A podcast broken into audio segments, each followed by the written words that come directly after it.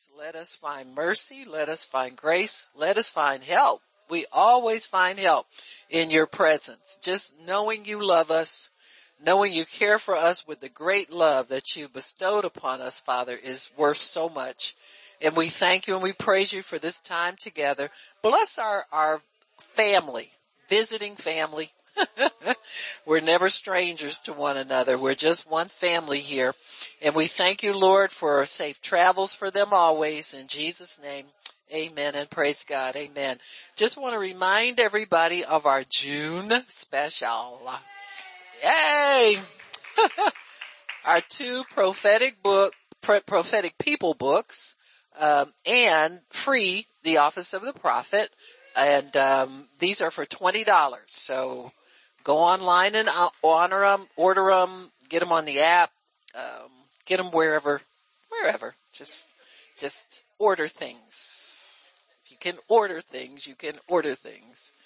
I'm the queen of ordering stuff, so it'll show up at my door before people get it in the stores. so praise God. I have no desire to go and walk around Walmart for an hour looking for one thing. You know, it's just like, who needs this? Let me go lay down somewhere. Let me, let me meditate on the word or anything, but yeah, yep, no joy in that anymore. So, uh, praise God. So we're still talking about wenting. and that's important. We shared yesterday of how our life as Christians is a wenting experience. Amen. Because we are being healed as we go every day. Um, our soul is being restored to the the creation that God created us to be. We're getting wholeness and soundness in our mind, our spirit, our bodies. Uh, according to Proverbs 4:20, there is a connection between your hearing and your health. Amen. Oh, that's a revelation. Amen. I was thinking about all the things that we hear and how it affects us. I mean, not just hearing the word and getting healed from that, but think of the things that you hear that are not healthy for you. Amen. And so there is that connection and thank God there's a way to reverse all the negative effects of the negative things that we hear. The things that are criticisms, put downs, insults, just lies, accusations, not true. Those things kind of penetrate your soul. Anything that has an effect on your soul will eventually have an effect on your body. Amen. What you hear gets translated into something that will affect your body chemistry, affects your mood, affects your energy, affects your joy. It affects everything. So that's why people like to uh, stay around people they call positive people, you know, that kind of stuff. Well, you know, my thing is get positive yourself. you know, you you be the spark plug. You be the Energizer Bunny. You be the one that can change an atmosphere. And, and we can do that as believers. We have great power, uh, in our words to affect atmospheres. You can do it in your prayers. You can do it in your speaking wherever you go. When we go to encourage people or, or pray for them, the, our words are penetrating their souls. We, we get what we get through our hearing. Amen. We get healed through our ears through our brain and it affects our bodies. Uh, the word of God always affects us for the good. Amen. The thing is to hold on to it and, and take it as food. Amen. Uh, many times we don't. We, we taste it and we don't take it with us. Amen. Um, I can remember when I was a new Christian, I, I would, you know, you go and hear a good sermon and you get encouraged and you felt good and oh, that worship was wonderful. And then you go back home and you go, oh boy, I gotta face this. I gotta face that.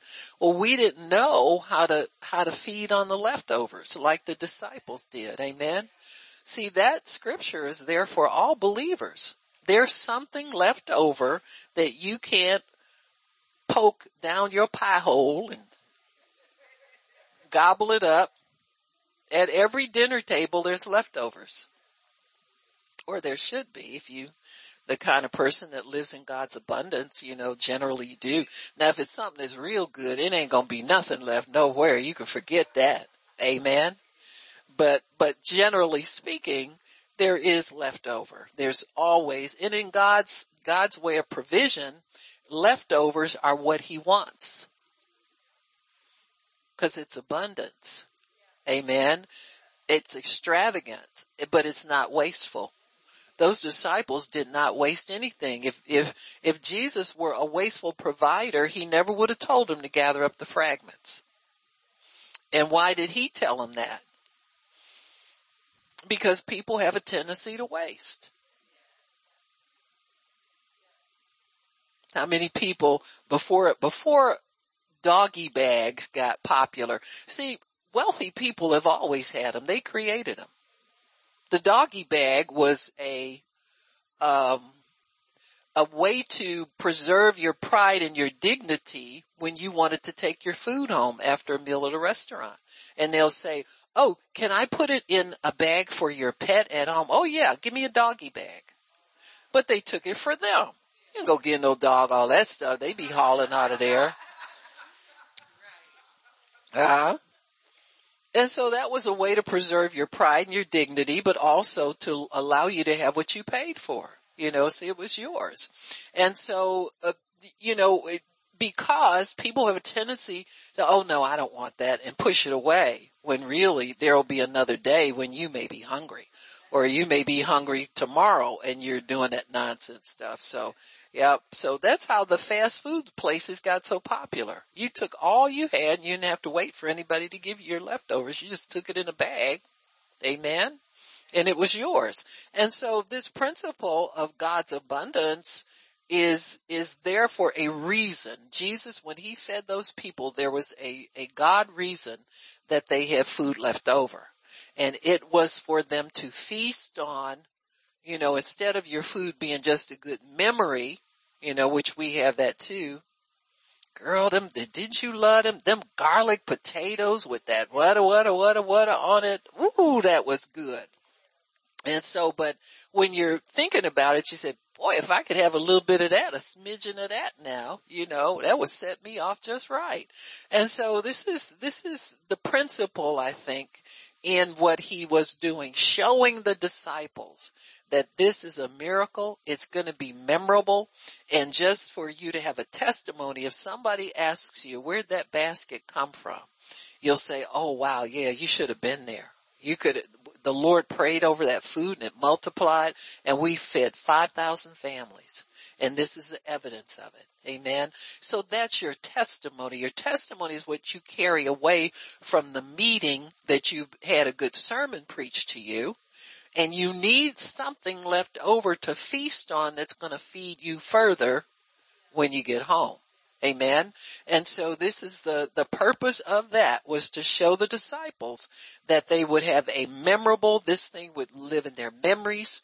People would read about it for generations and generations and realize that when you go home from being fed by the Lord, when you go home from the Lord's table, when you go home from a, a teaching or preaching that you take something with you to nibble on after you get home.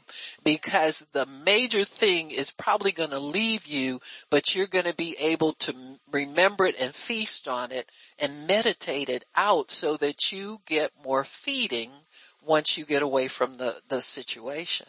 And so that's the purpose of meditation. The purpose is to allow you to get nourishment uh, over and over and over again. Amen. There are some some I think um, uh, cows and uh, animals they call rudiments or something like that. Uh, their stomachs work like that. They'll get they'll feed at the trough, but they have a pocket uh, in their stomach that will bring that food back up, and they continue to chew it and chew it and break it down and get it finer and they have a sustained nourishment over a longer period of time. And so that's a principle of God. He wants us to be sustained in our nourishment over a long period of time. So a good sermon is not just for hallelujah, didn't we praise God, didn't we feel good? We're to take that home and do the word, not just be a hearer, but a doer of the word. And if you don't do the word, you'll deceive yourself because how many religious people do we see prophesying to people and you know that stuff ain't God. Why would God tell you something crazy like that? You, you understand what I'm saying? But they, they are convinced they've heard from God and they've heard from Him for you. We'll say it again. They've heard from God and they've heard from Him for you. Who assigned them somebody to hear from God on your behalf? Or anybody else's behalf? That comes with assignment. It doesn't come out of nowhere. And God doesn't send a prophet anywhere and say this is for somebody. You know, if I read it, I know if it's for me or not. You know, if it tell me it's for somebody. If it's for me, I got it. If it ain't for me, I'm leaving it there for the person that is for, I guess, but you don't have to see all of that manipulate witchcraft, forcing it on people, suggesting you gotta listen to this is for you. I know it's, he didn't say, if you think Jeremiah, you think Jeremiah went somewhere and say this is for somebody, he ran in and, and said his word and kept streaking and running on about his business. Amen. You didn't stand there and tell somebody who it was for because you're liable to get stoned.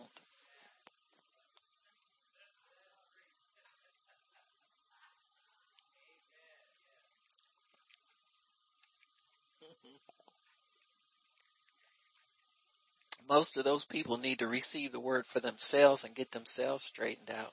But that's typical of doers that uh, hearers but not doers. They don't operate in the word themselves, but yet they feel like they gotta do something and prove that they're God's anointed them or whatever. Not even anointed. You know what I'm saying? It's crazy stuff. You know, I remember back in the day when, when prophets lived by a biblical pattern and standard. You know, when the churches I went to, I didn't go to the front. You know what I'm saying? You hid in the back and hope nobody knew who you were. Cause they didn't want to hear from God and they certainly didn't want to hear from him from you. Amen. So that taught you some, some protocol, some, okay, God, now if you want me to say something, you better let me know as you telling me to do it and what it's for, you know? And so just go there and, and be polite and, and if God wants you to do something, he'll open it through the leadership. You know, pastors are smart enough to know when God wants to talk through somebody else. And if they don't want to hear it, they don't have to hear it. So you can just Kimball back on out same way you came in.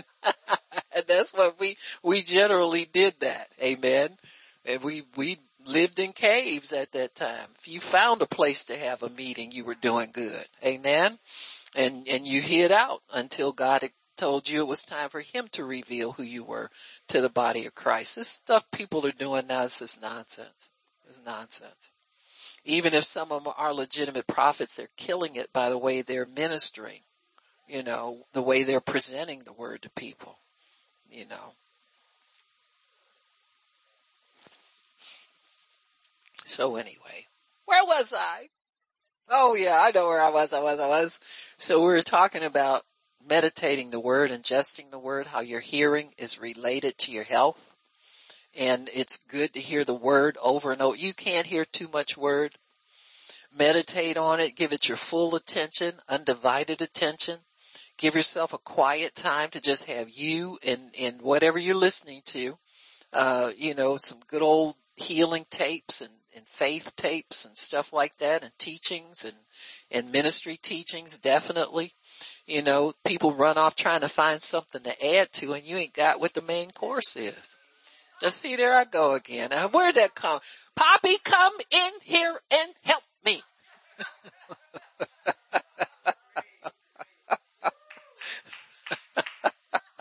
I need an overseer. I need a, I need a dad.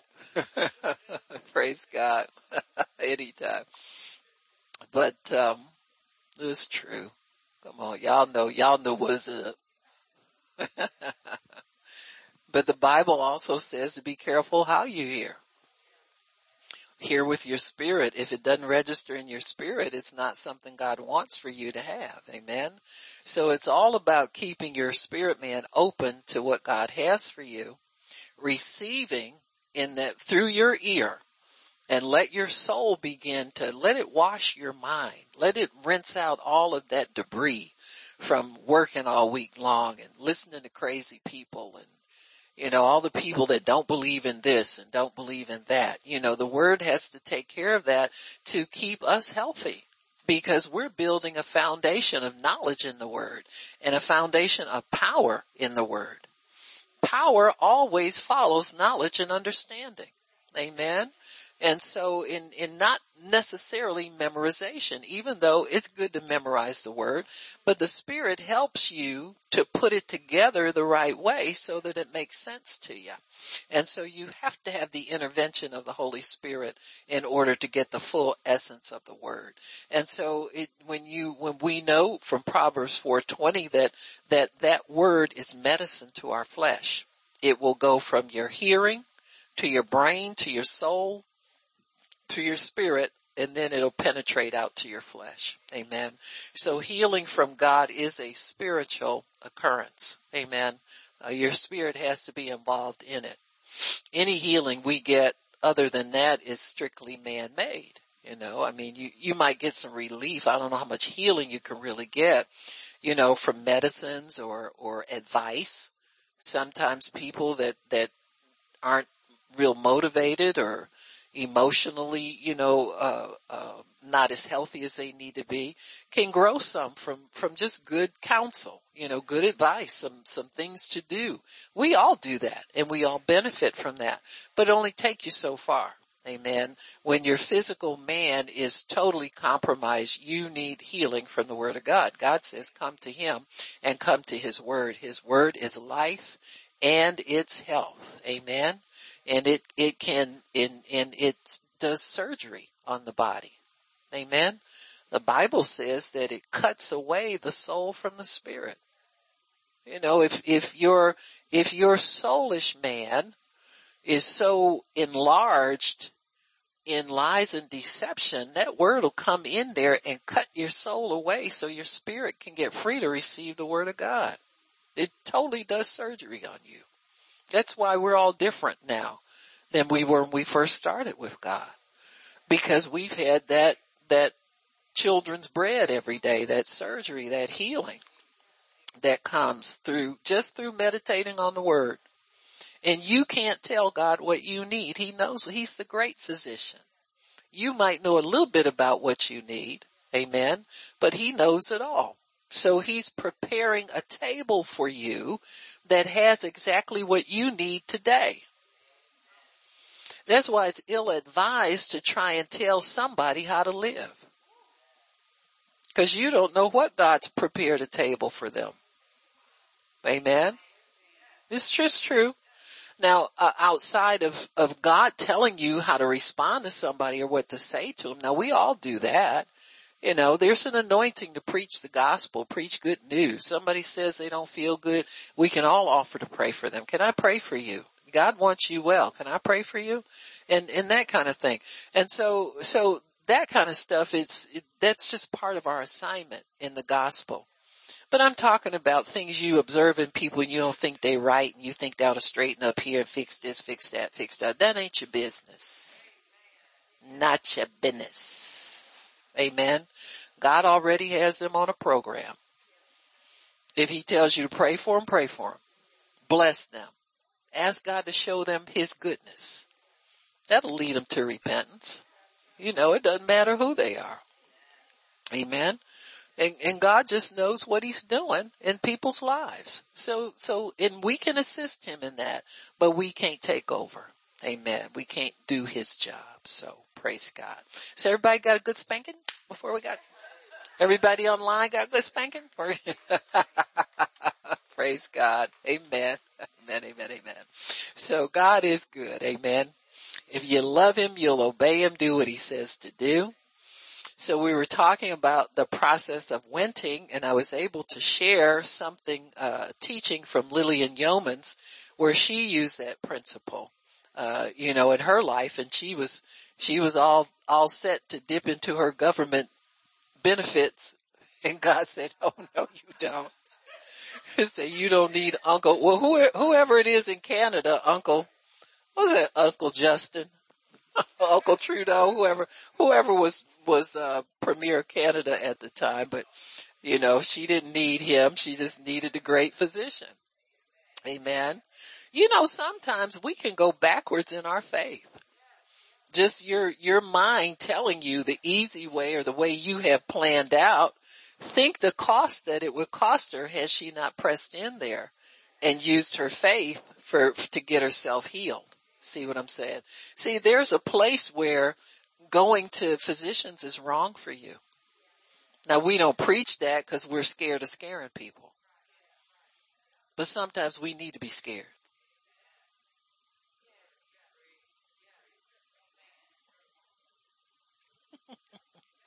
we do. Cause when he's all you got, he's all you need. Amen. He was all you needed all the time. Amen. Praise God. Praise God. Praise God. So, so, you know, you have a healing covenant with God. If the doctors can't help you, God's gotta help you. Amen. He's obligated to help you. He's obligated to help you all the time.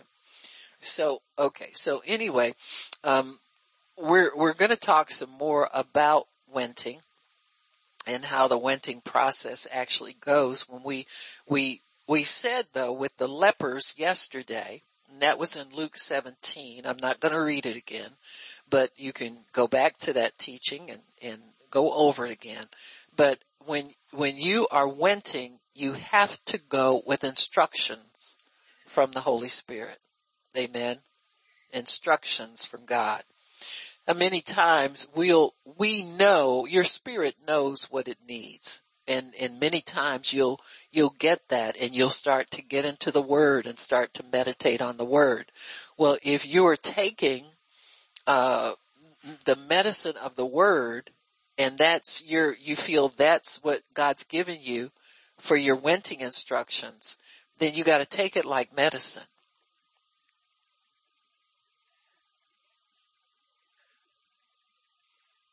And most people take medicine every day, several times a day. I'm gonna stop right there.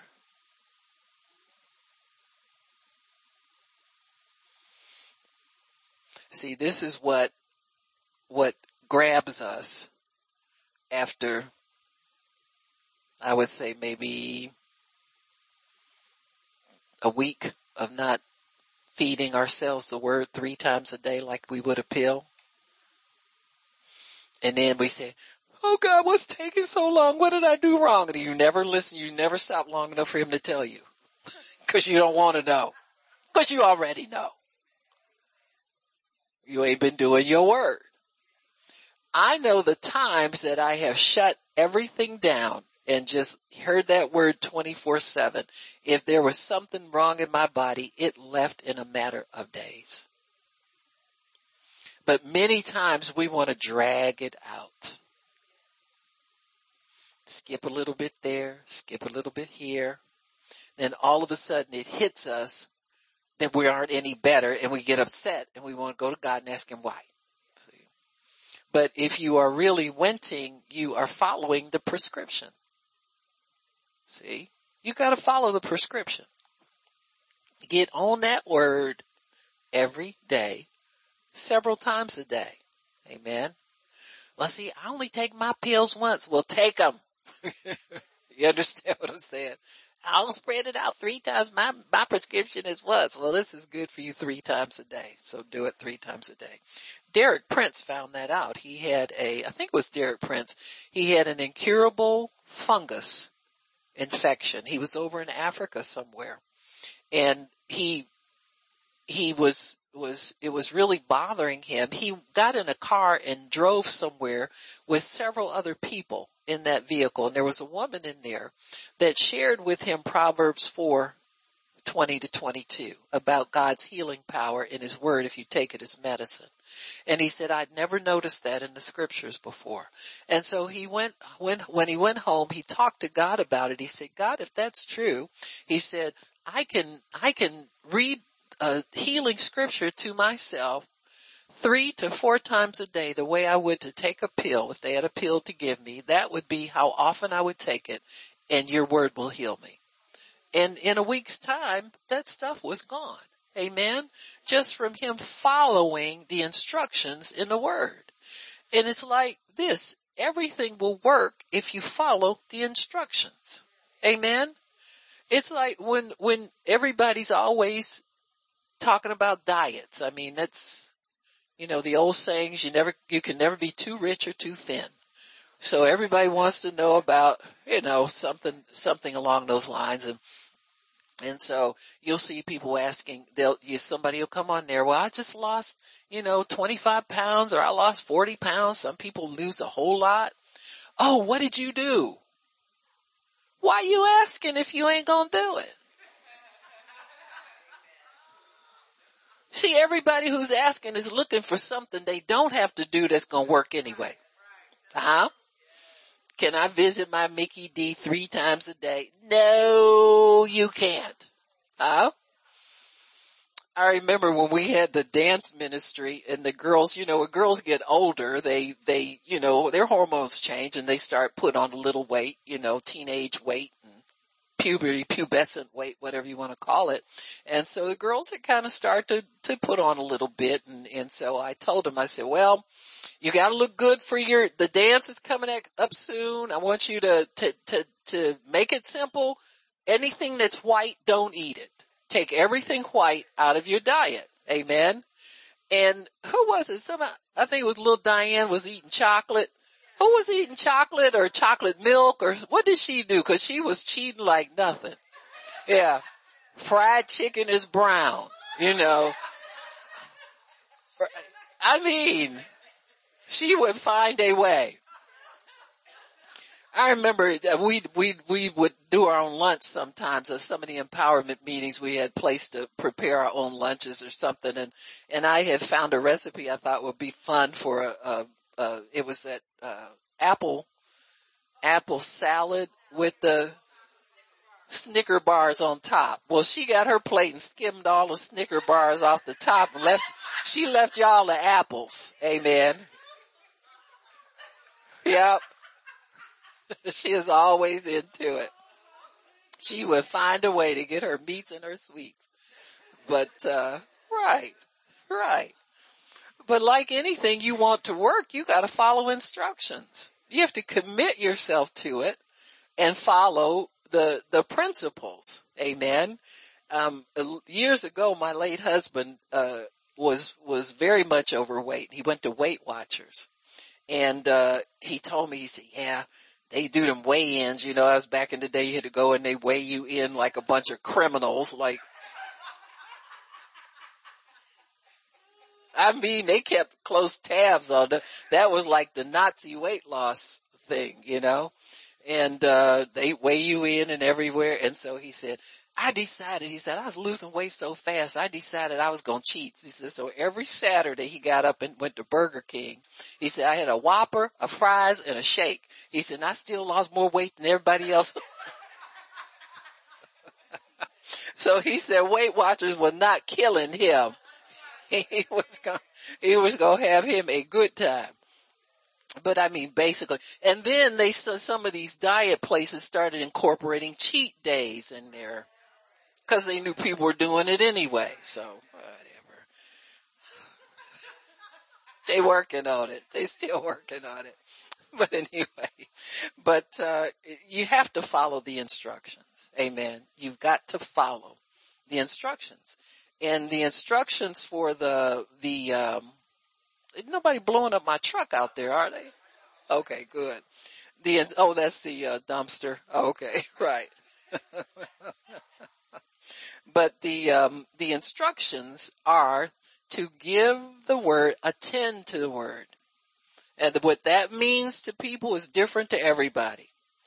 To some people, attention is, is, you know, part way listening to the word and part way talking to somebody on the phone or part way this or part way that. But when that really, that word means to give it undivided attention. It's like something very important. You got to attend to this and, and keep a close watch on it so that it will work well for you. Amen.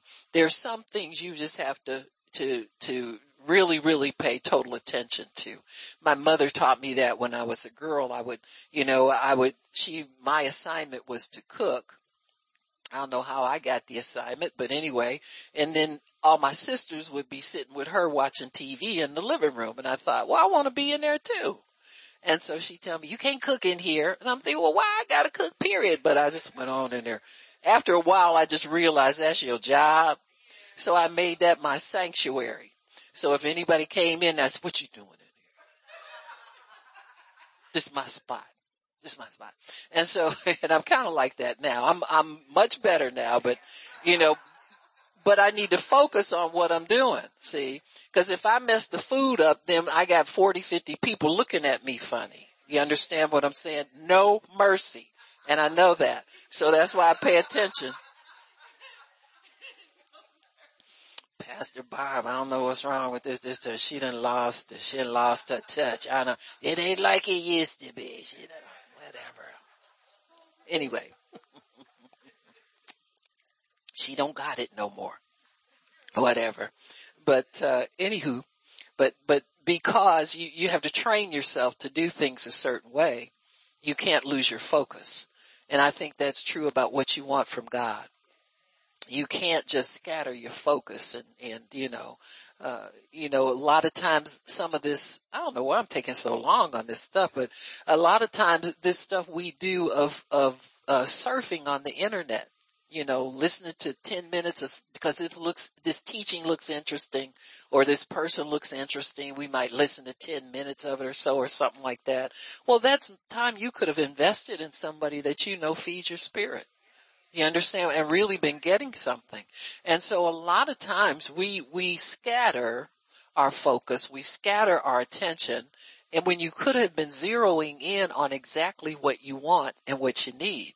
And so these lepers, when they went to Jesus, they said, um, have mercy, master, have mercy on us. Everybody was asking Jesus for mercy because it works. Amen. They weren't coming to him like he he owed them anything.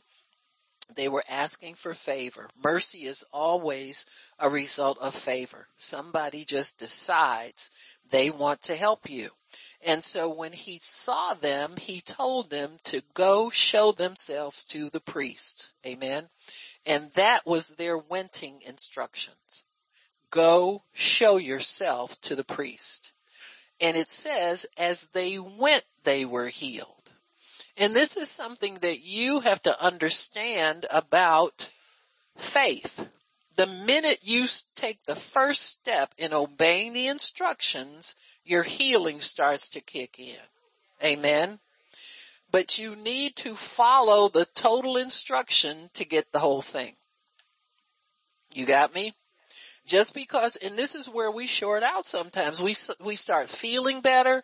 We see ourselves getting a little better and we quit following the instructions. Amen. And we already said the instructions are not going to sound right to your carnal man.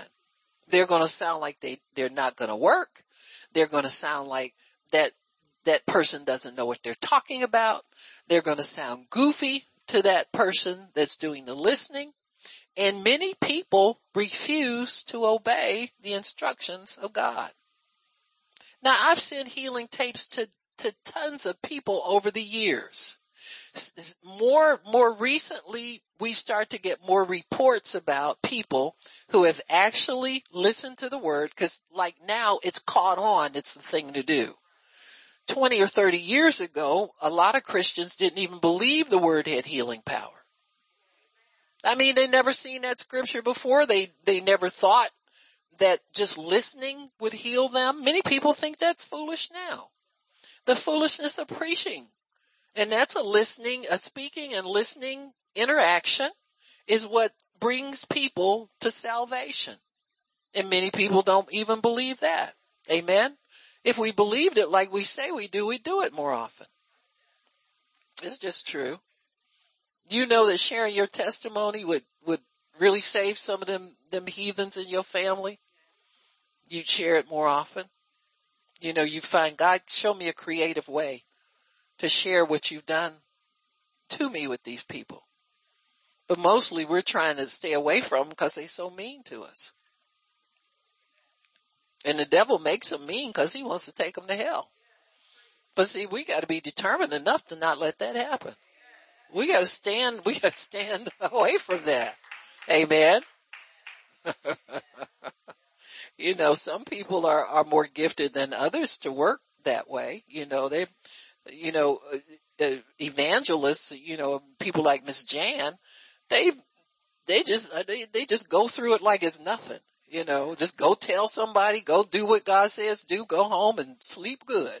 And don't worry about the next time. You understand what I'm saying? Don't worry about people looked at them funny or they may not want to hear this or whatever, whatever. Just know God's with you and keep going. We don't all have that. Amen. We're, we're working on it. And so we can be inspired by people like that and encouraged by them because we know it's possible. Amen. so that's a good part about it. Amen. That's a good part about it. Amen.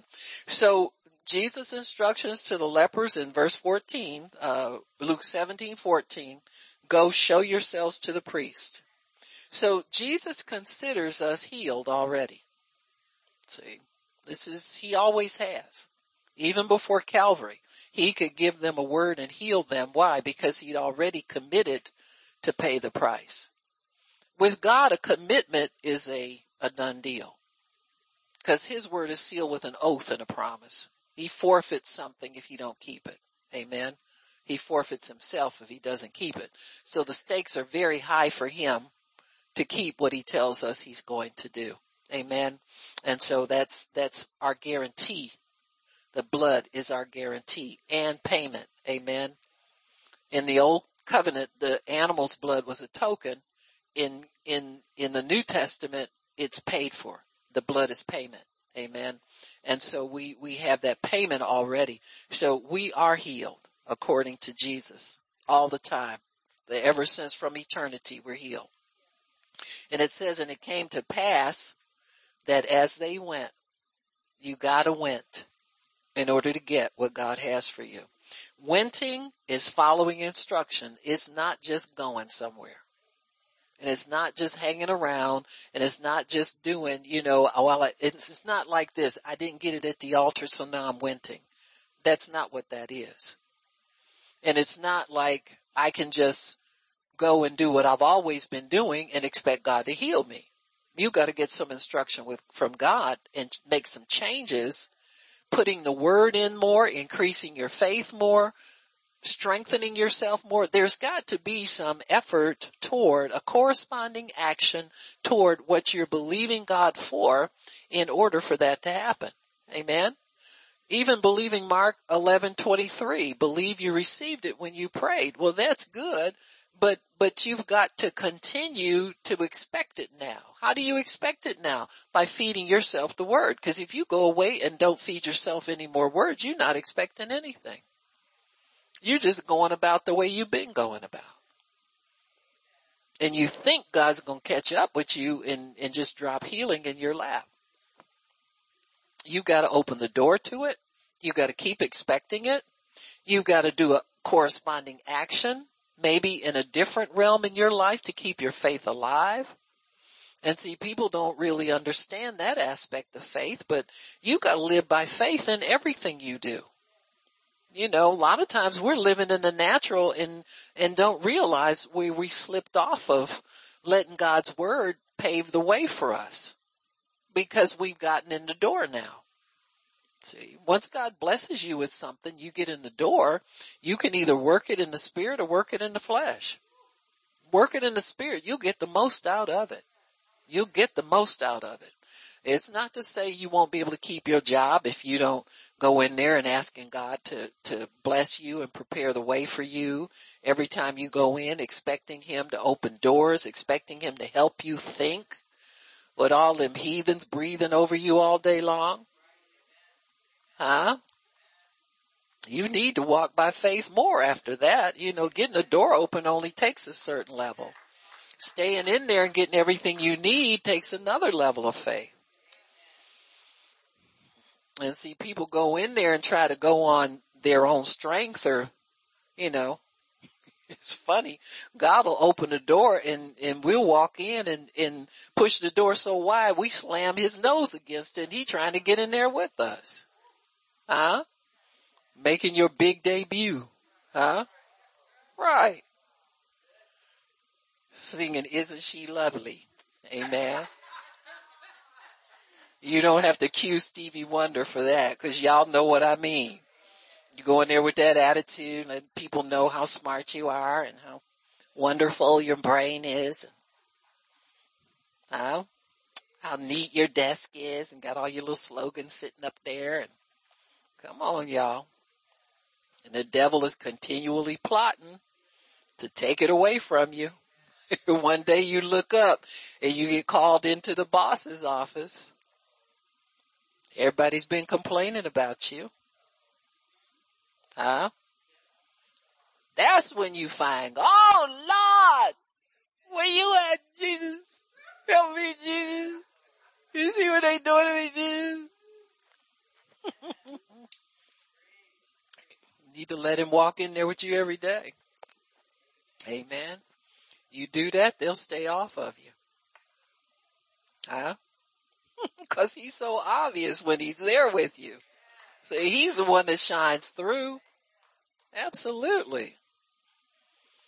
So wenting is really obeying the instructions from the word of God or from what the Holy Spirit would speak to your heart or what the Holy Spirit will give you peace about when you set about doing it. Obeying the word and obeying the spirit. That's wenting. Amen. So you can't like say you're wenting and never make any changes. You know, sickness is attacking itself or attaching itself to your body. So you gotta make some changes to drive it out. Amen. So that's the change. And, and if we'll stay diligent about it, that change will happen. I remember some of the words of knowledge that um, God has given me to give to people over the years. They still work. You know, it, it's not like a word of knowledge just for one person because it's God's knowledge and it's there for everybody. I remember a lady, God was healing her. Um, uh, um, this was many years ago. Uh, she had cancer of the uterus and was bleeding and the Lord told me to give her that scripture about the woman with the issue of blood and have her read it three times a day.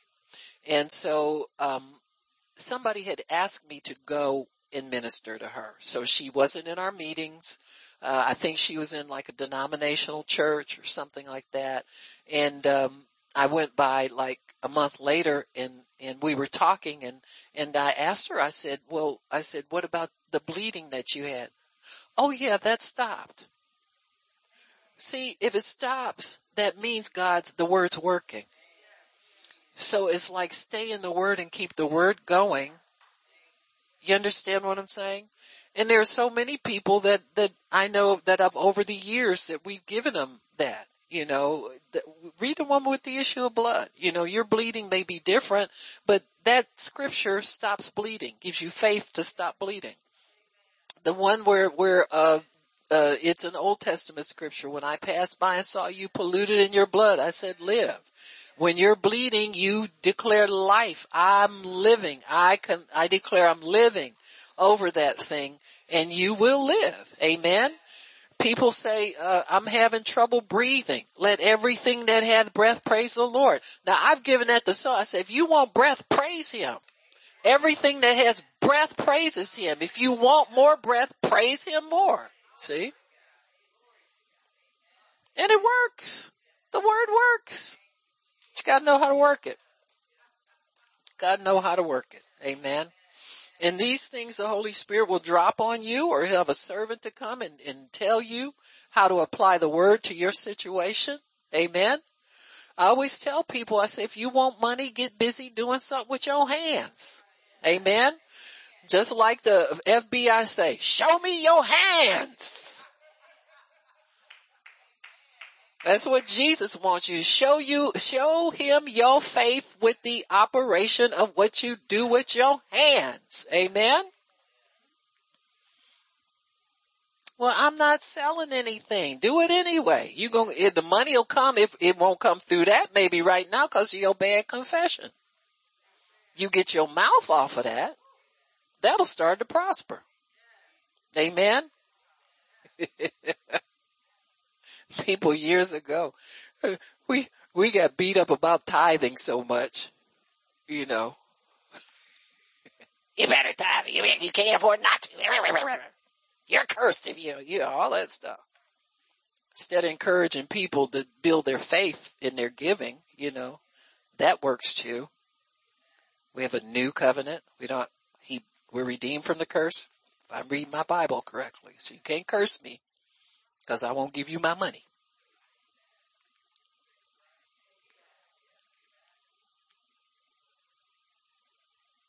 But I remember people would just complain, it doesn't work. That's not working. It's not working. You know, well, you're not applying any faith to it. Mainly because they're not teaching you faith. They're teaching you Old Testament. The law. And see, that blocks faith off of your hearing. You know, if there was a little bit of faith offered on that. See, if I were going to demand Christians do something, I demand they start living holy. That will take care of everything. Or demand you get in your word more so that you can build yourself up and have confidence in God. You understand what I'm saying? It's, you can't demand any of that. I would love to. Some people you see drop out because they, they think they can't stop fornicating and running in church and feeling bad. You understand? If you could demand anything, demand that they quit that. But nothing's going to happen by demand. It all happens by faith. That's why they took the demand off the pulpit and started having people teach faith, you know, and really let people learn how to use their faith so that they can prosper in all areas of their lives and including healing. Amen. And, and so if, if we can't allow people to develop their faith and your faith is developed more by doing than it is by just sitting doing nothing. It's like, what can you do? Is there something you can do that corresponds to what, what it is that you, you want from God? So you do what you can do that corresponds to what it is that you're seeking from God. Well, I can, I can speak the word over my body. I can speak life to my body. Well, every time you think about the fact that you're sick, say, nope, I'm healed. I speak life to my body in Jesus name and have some corresponding action that releases your faith into the situation. Cause that faith is going to bring back your reward. It's going to bring, it's going to bear fruit for you. There's no two ways about it. So go show yourselves to the priest. We said that Jesus, because his priesthood was not Levitical, he was of the tribe of Judah. Amen. It came from a different place. He has an eternal priesthood. So he could override, he gave the orders for the Levitical priesthood. So his priesthood is higher. So he was able to override what would have been the Jewish law. And we said that you had to see your symptoms leaving and then go to the priest before he would declare you healed according to the, the Levitical, uh, standards.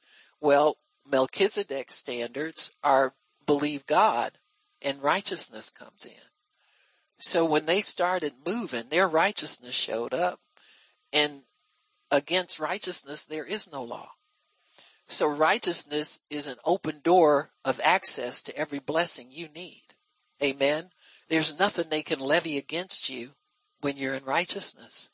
And that righteousness is by faith. Amen. So you can be blessed on less than 10%. Many people are. And many people are working on their faith because me myself, I love having the windows of heaven open to me. But if you're not doing it by faith, you're not going to get the result of it. That's why it doesn't work for people. You cannot negate laws of faith, folks. It's, you can't, and you can't work faith on some things and do the law on some other things. You're under the law. You're not under faith at all. And so, see, people don't like this kind of preaching. You know what I'm saying? Eh, because 99% of ministers would shut me off and say, she don't know what she's talking about. She teaching them people wrong. You understand? How dare she tell people they don't have to give what I, I say they have to give? You know what I'm saying? Who are you to tell people? Give them freedom over their finances. You know, it's up to you to determine what you are. And see, many people have, have vowed to God to tithe. And you don't want people to break their vow. You know, you don't go backwards in your faith. So those people who know what they've allowed God to demand of them will do it because they have faith to do it. This is not giving anybody a free ride. If you don't tithe, you won't get the windows of heaven open. You get something, but you, you won't get cut off. God don't cut his kids off. I don't know what you do with yours, but he don't cut his kids off. We're blood bought. That's higher than your little money you talking about.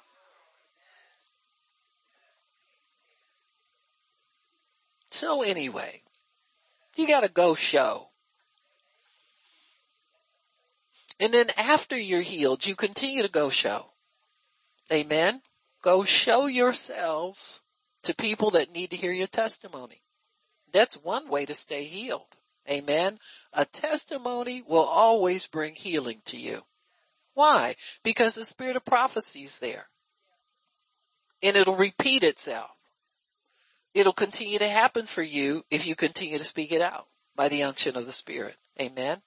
And so go and show is very important. For those of you who think I don't tithe, I give more than that, okay? I left there a long time ago. When I real, realized freely receive, freely give, I thought, wow, that's what I want. See? Amen. Praise God. Go show. So it's a higher priesthood than the Levitical we said. Amen. Melchizedek set up the order for the, Levi was in Abraham when he tithed to Melchizedek. So he has a higher honor.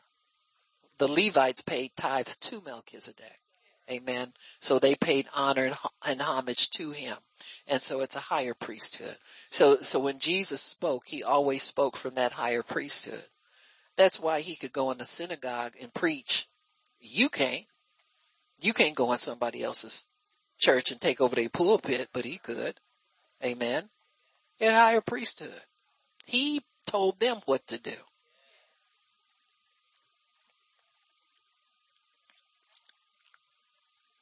So go show. Those are the highest orders you can get for your healing.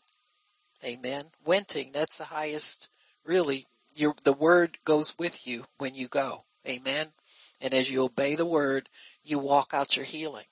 And the Bible says, and it came to pass that as they went, now probably some people would think about it.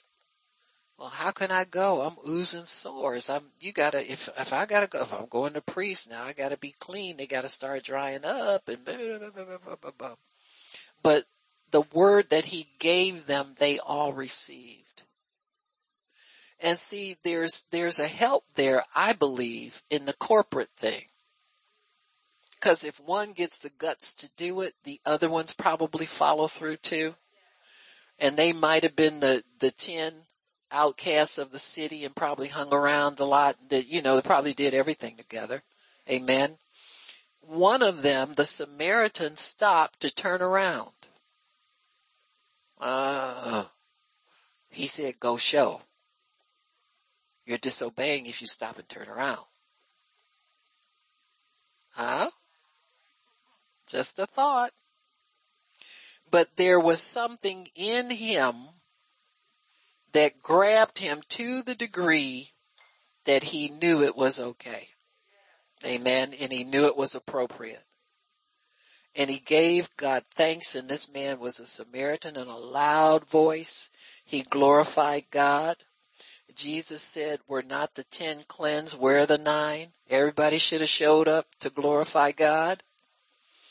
He says, there's only one found to give God glory but this stranger. And he said to him, arise, go your way. Your faith made you whole.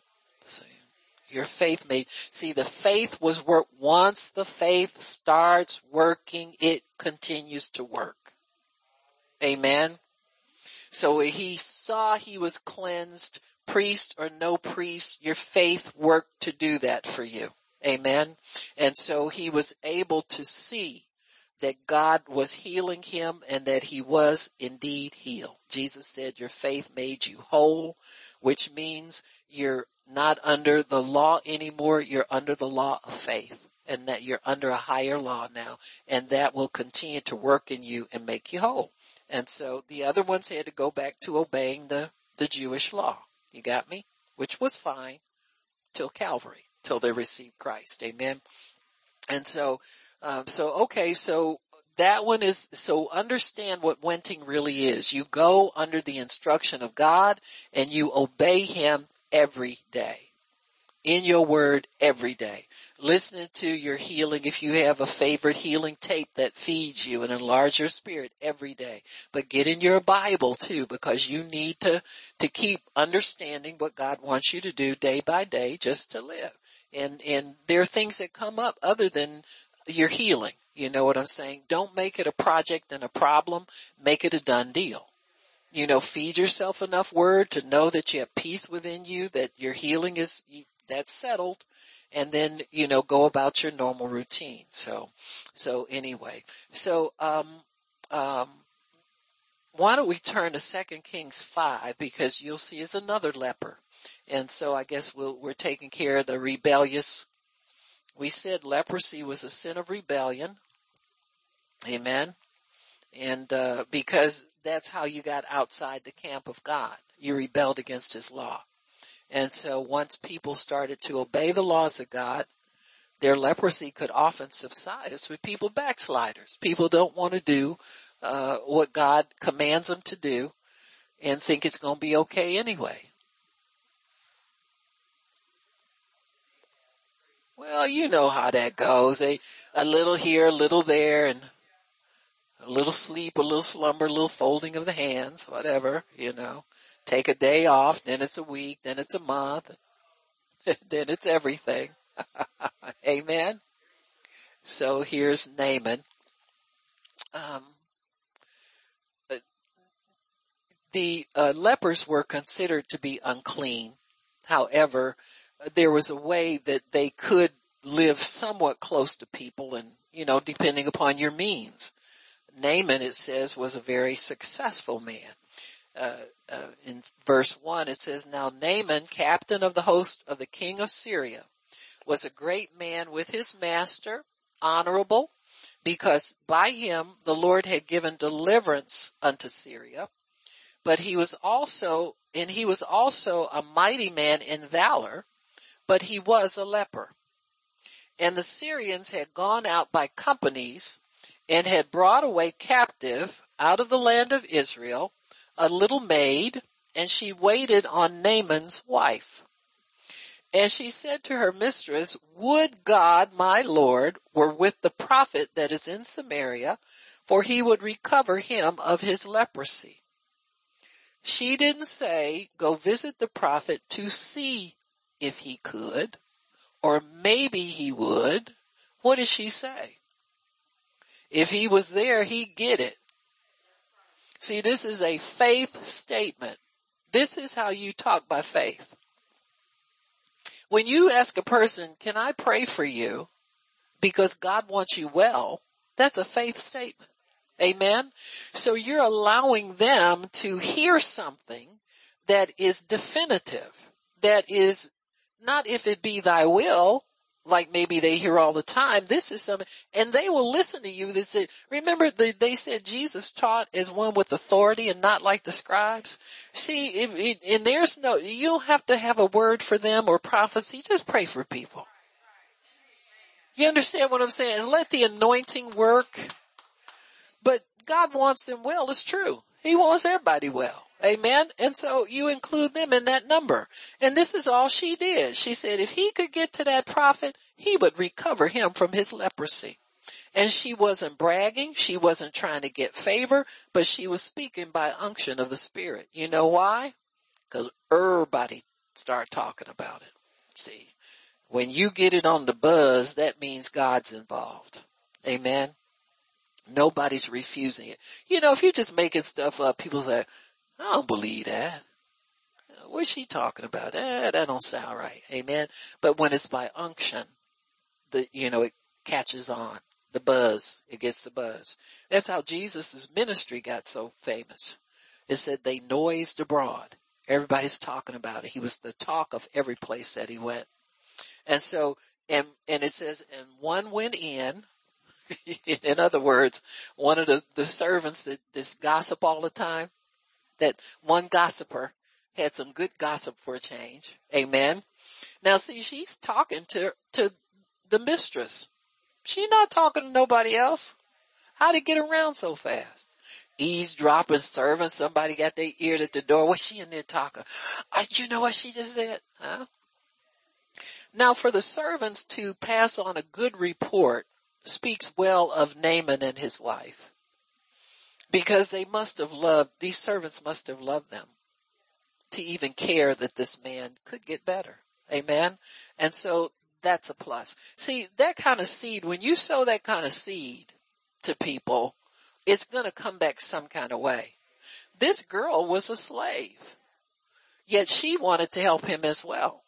And so, and it wasn't the fact that she belonged to God that's part of it, but the other part is that there must have been, this must have been a household where people delighted to be working, you know, where they they were treated well. And back in the day, everybody wasn't trying to escape as a slave. You know what I'm saying?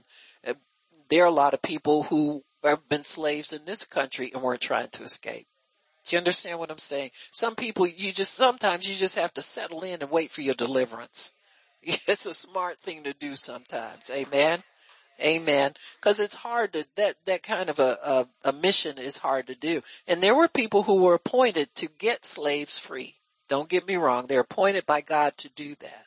But if that's not where your appointment is, then try to settle in and, and be peaceful until, until it's time to move. And he says, one of them told his Lord saying, thus and thus said the maid that is of the land of Israel. And the king of Syria said, go to and I will send this, this letter to the king of Israel and he departed and took with him ten talents of silver, six thousand pieces of gold, ten changes of clothing. And he brought the letter to the king of Israel saying, now when this letter has come to you, behold, I have here sent Naaman my servant to you that you can pray for him and recover him of his leprosy. Amen. So the news gets to the wrong person. See, Kings talk to kings. They don't necessarily talk to prophets. They don't really know how to get a hold of them sometimes or know that they exist. So you have the king of Syria who's a foreigner. He doesn't know anything about the God system and all that. So he goes to somebody on his level. He tells the king that he's supposed to pray for him. See? And the king flips out. Cause he knows he ain't anointed to do nothing. He just barely hanging on himself. You understand what I'm saying? So now he's in sackcloth and ashes crying and carrying on and so forth. He thinks he's being set up. They gonna get me trying to pray for this man. They know I ain't anointed. And when he don't get healed, then they go kill me. You see what I'm saying? So this is, this is a problem with, with sharing news that shouldn't be shared with people do you understand what I'm saying? Wrong person get the message. Right message, wrong person. Amen. It's like many people want to go where they think they're supposed to be able to go to get healed and there's no anointing there to heal them. You got me? That's why God has people designated and he allows them to get a reputation for certain things. So people will know where to come when they need that. Amen. And so uh, it was uh, he says, and it came to pass when the king of Israel read the letter, put his, tore his clothes, am I God to kill and make alive? he don't know nothing about nothing, you know. And so wherefore consider I pray you and see how he seeks a quarrel against me, try to set me up. And it was so when Elisha, the man of God, heard that the king was in pieces, he sent to the king saying, he said, why are you doing this? Let him come now to me and he shall know that there is a prophet in Israel. Amen. You need to know where to come for what you need. Mainly because some more, so many people are assuming titles that don't have the goods, that aren't called to stand in that office. So you gotta somehow get on a real pipeline that will tell you where to come for what you need. Amen? And so he, he tells him that, you know, let, let me take care of it. And so Naaman came with his horses, his chariot stood at the door of the house of Elisha. Elisha sent a messenger to him saying, go and wash in the Jordan seven times and your flesh shall come to you again and you shall be clean. And Naaman was angry. See, this is, this is why I, I was explaining at the beginning, instruction that comes from God oftentimes sounds like it's not going to work. And people get angry. And they throw a fit. And they won't obey. So there are many people sitting with words of instruction that have been spoken to them that they're still mad about somebody told them to do that. Cause they're, cause your carnal mind is the enemy of God. And, and in order for you to get what you need and God be in it, it's gotta come through your spirit. See, if you could do it yourself, you'd have done it a long time ago. Some people are lingering with things plaguing them for years, decades, and can't get over it because they won't seek the instruction of God for how to overcome. They think they can't do certain things.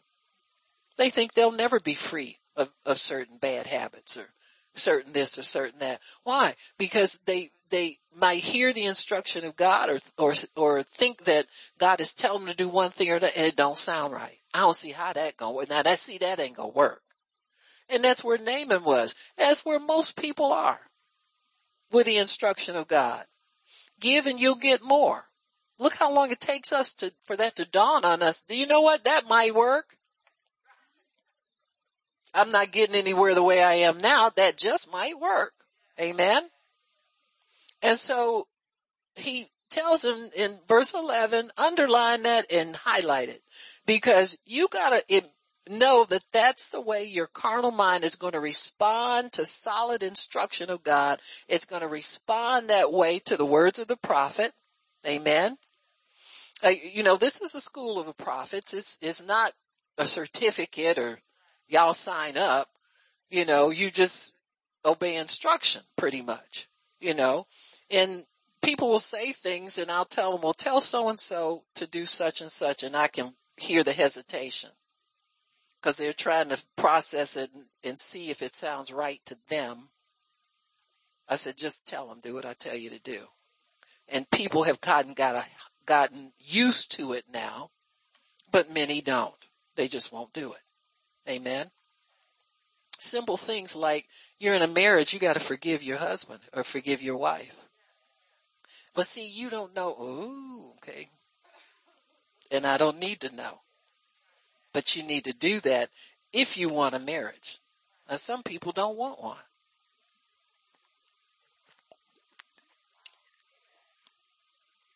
Do you understand what I'm saying? The minute it quits going their way, they don't want it. And then they false prophesy. See, I knew this was going to happen.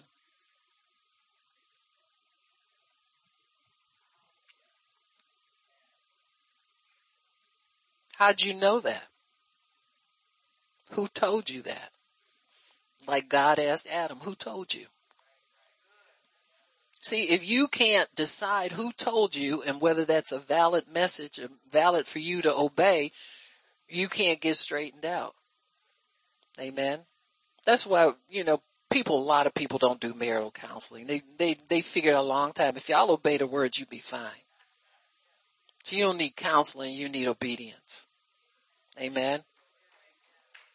That's something everybody, I, I don't care if it's your marriage or not. You gotta learn to forgive people. You know, it, God is looking, he's, he's hoping your marriage will be valuable enough for you to start to forgive each other. But so for so many people, it's a very little value. Oh well, anyway. I thought I'd run that by you while you're in the mood. You ain't in the mood no more, so.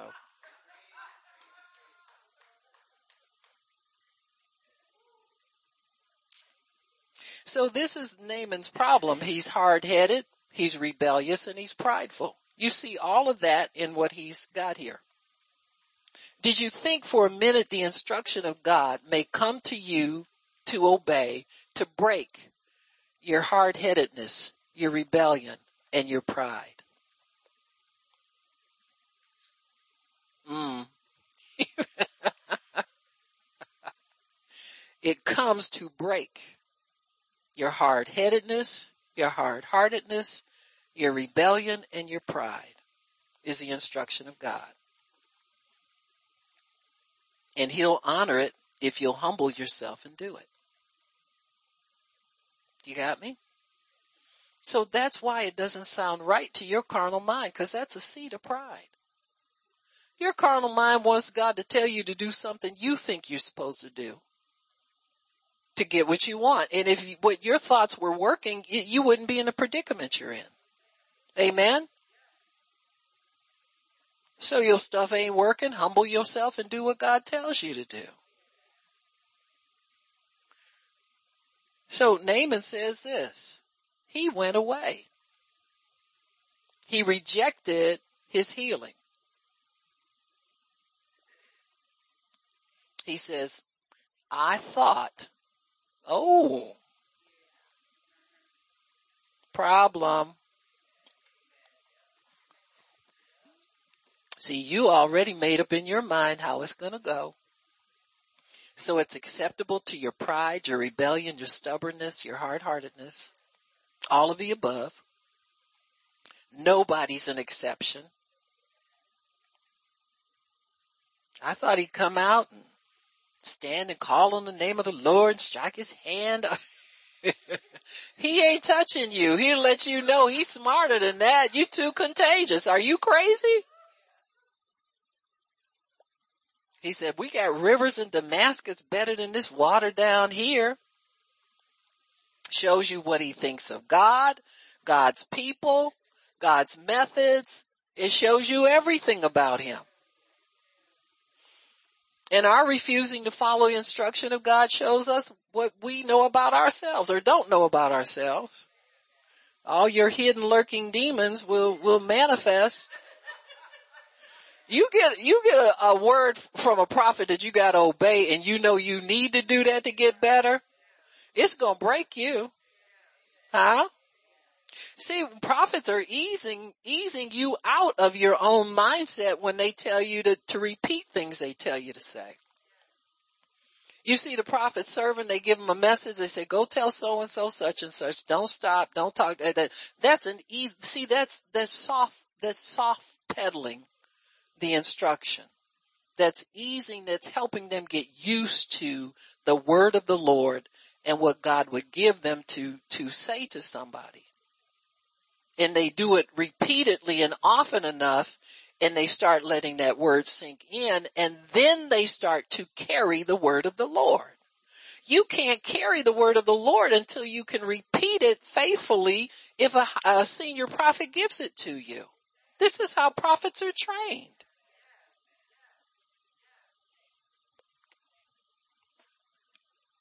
Like, go tell so and so I said such and such.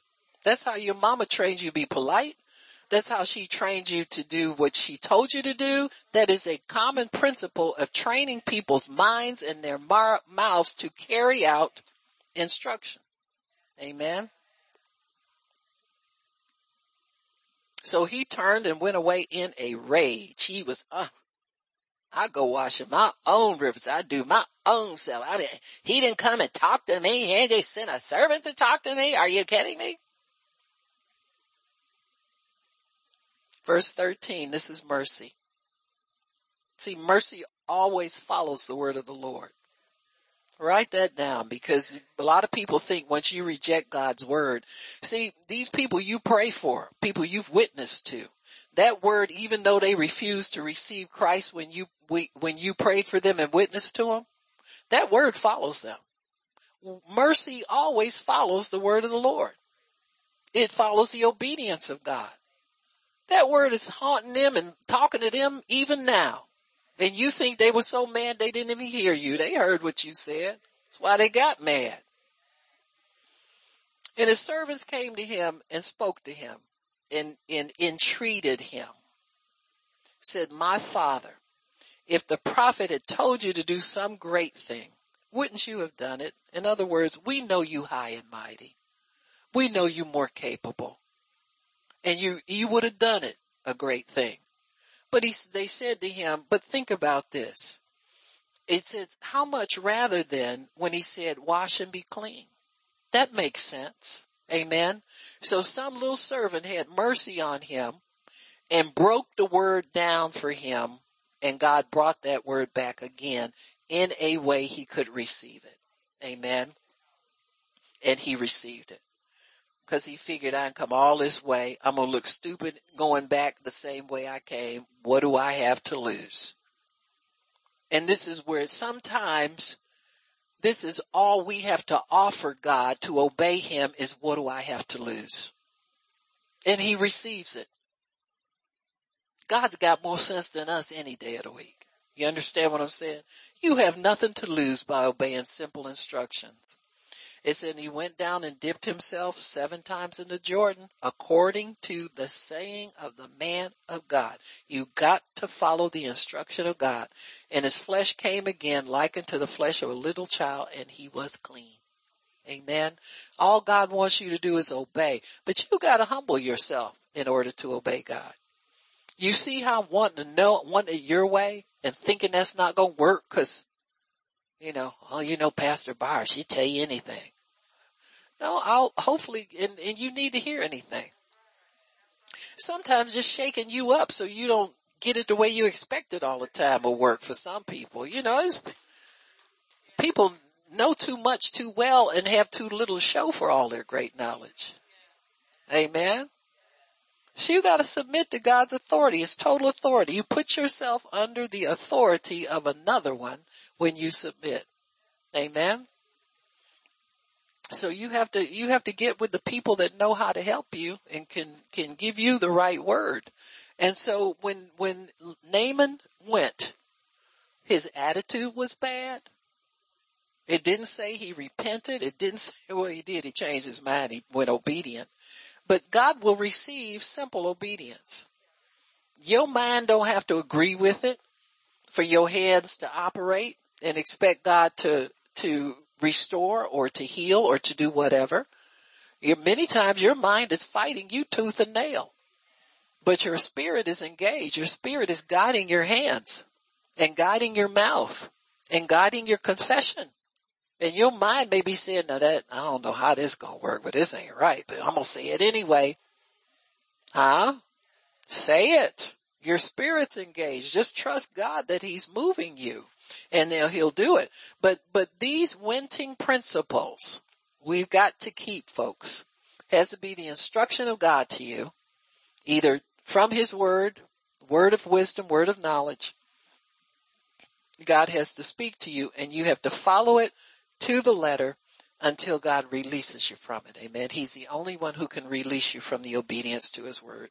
And he wouldn't tell you if he wanted you to be released. Amen. So when you get what you have, amen, even people like Dodie Osteen, she says she still reads her same scriptures that healed her. She's been healed over 40 years now. Every single day, just like she did when she was sick. She reads them like she does what now. Why? Cause they're going to keep her healed and she knows that. So there, there, are things we need to do folks that are going to keep us where we need to be. Amen. Why don't we stop? Father, we thank you for your word and thank you for understanding. Praise the name of the Lord. Glory to God. Thank you for everything you do for us, Lord, blessing us, keeping us and helping us. We understand, Father, that when we're healed as we go, as we went, that we've got to be under your instruction and be obedient to that. We just can't go and do the same old stuff and expect your results. So we, we got that, Father. We got it and we understand it and we're going to be obedient to it. We're not going to be rebellious, have our own ideas or anything like that, but we're going to submit ourselves to the authority of your word and obey it so that we can receive the blessings and the benefits that you have for us in Jesus name. Amen and praise God. Anybody need prayer? Come up for prayer.